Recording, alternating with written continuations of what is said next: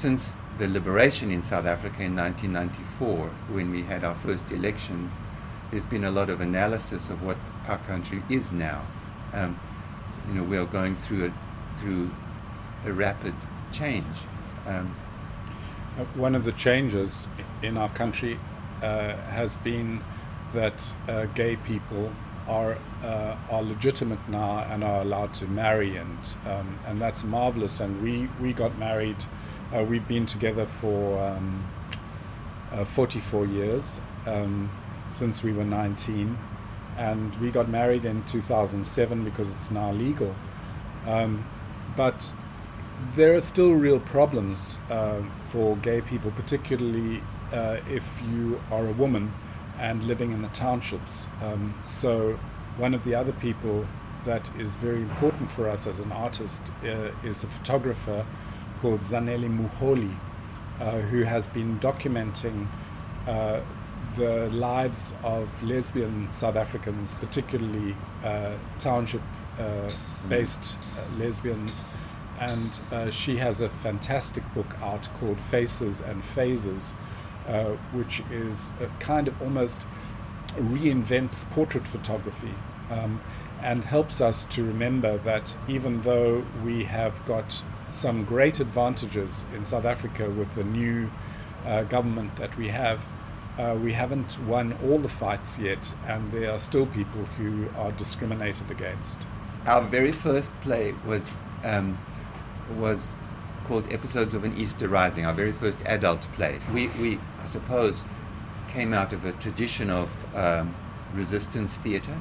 Um, the, in the, in the, starting in the 60s, when the apartheid system was, get, was getting stronger, um, the resistance theatre also began, and then it got stronger in the 70s and the 80s.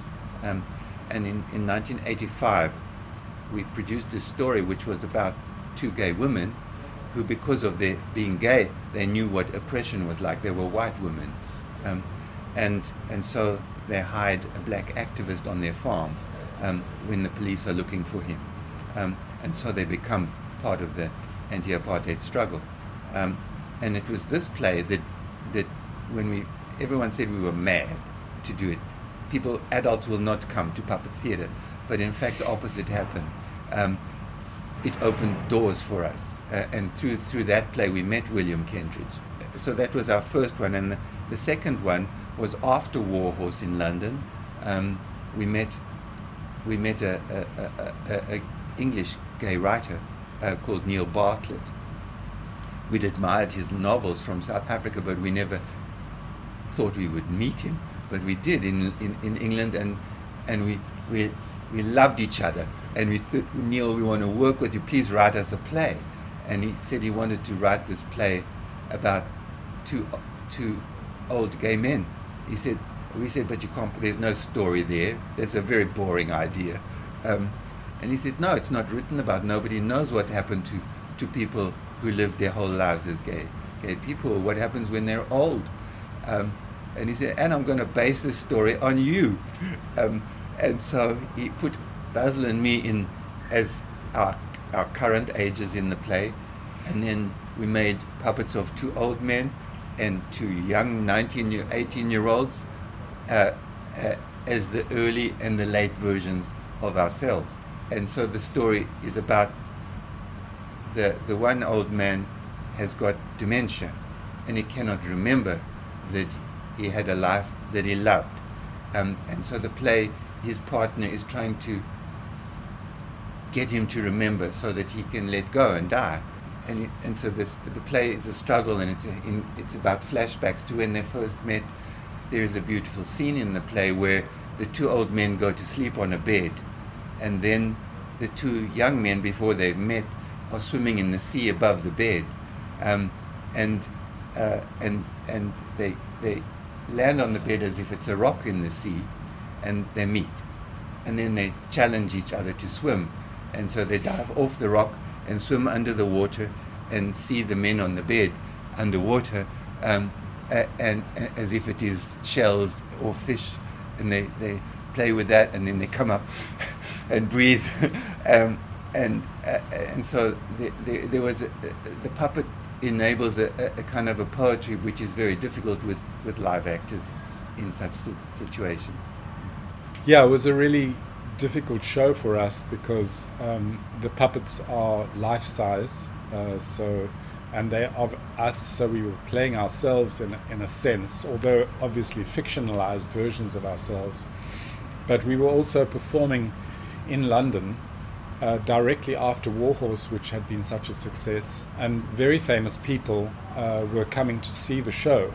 Um, and we don't really regard ourselves as being particularly good actors. Um, so uh, it was very scary for us to uh, once again have to remember these words whilst in pain um, for an audience, uh, such a critical audience. I, I, wanted to make very beautiful puppets, um, and I thought, of course, they must be made of wood, uh, not polystyrene. And because they were so big, they were heavy.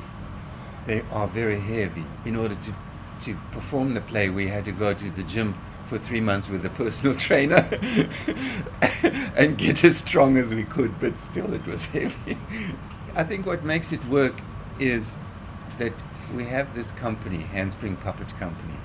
It is sort of like our family.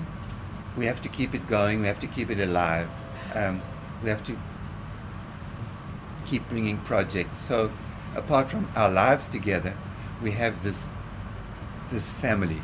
Um, and the theatre is a is a, a wonderful place to work because people have to rely on one another. A thousand people have bought tickets when they come to see a show, and it has to be good. Everybody has to work at their top level for that to happen, and that involves intense human relationships uh, within the people who make the show, and that is a that is a wonderful place to live, and I think that has helped having this project of our company has helped us live together all this time. Yeah, and I guess we've we've we've always uh, been attracted to each other and continue to be. When I met Basil, suddenly everything seemed to be right long ago, um, and and it hasn't gone away. you know, we think that Ang Lee's films are wonderful, and he made Brokeback Mountain. Um, which is a remarkable film. As a gay film, as a love story, as a tragedy, um, it is beautifully shot. Another important gay film, I suppose, is the the um, one uh, uh, the E.M. Forster story, Maurice. It was filmed in the in the in the 80s. Um, other films that we love, um, uh, Wong Kar Wai you know, we, we love his films. He, he, he made a, a film in South America called Happy Together. Happy Together is a completely different film to, to In the Mood for Love. Um, in the Mood for Love is a very restrained, um, the two main characters, uh, they feel they cannot touch each other they, because they they are not married and, and, and yet they love each other. And the, and the beautiful thing about that film is is how they are together but not together and, and, and cannot come together. Uh, uh, uh and the tension that exists because of that. And I uh, think the style is also And the style special. is amazing. There's the, the art direction um, and the rain. They're, they're, they're, you know, so all of those are, are, are, are unusual and admirable. Um, the Happy Together set in South America, he didn't have a script and he just sent two actors there and, and, and put them in situations, and slowly a story came out of that. So it's a very unusual way of making a film. He took a whole film crew there without a script, uh, and to take such an enormous risk and still make a film that is worth watching uh, is inc- an inc- incredible achievement and, and shows how he can think on his feet. For some time in our village, we used to run a film society. Um, uh, and, and show movies, uh, movies that wouldn't come on the circuit um, in South Africa. So that's where we started to, you know, we showed quite a number of Wong Kar Wai's films, films in our film society. In, in South Africa, we, we like the work of poets. When people write poetry, they, it, it is a, a concentration of feeling um, in a few words. Uh, and that is something that the puppet needs. Um, the puppet doesn't handle a lot of words very well.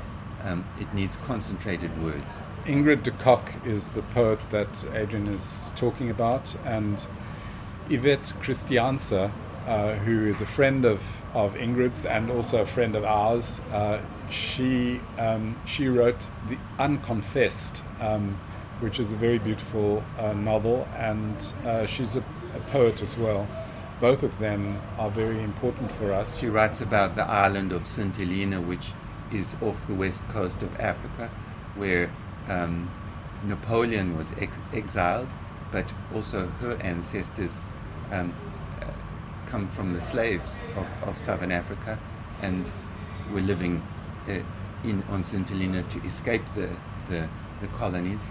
And so she writes about that experience of being isolated on this island.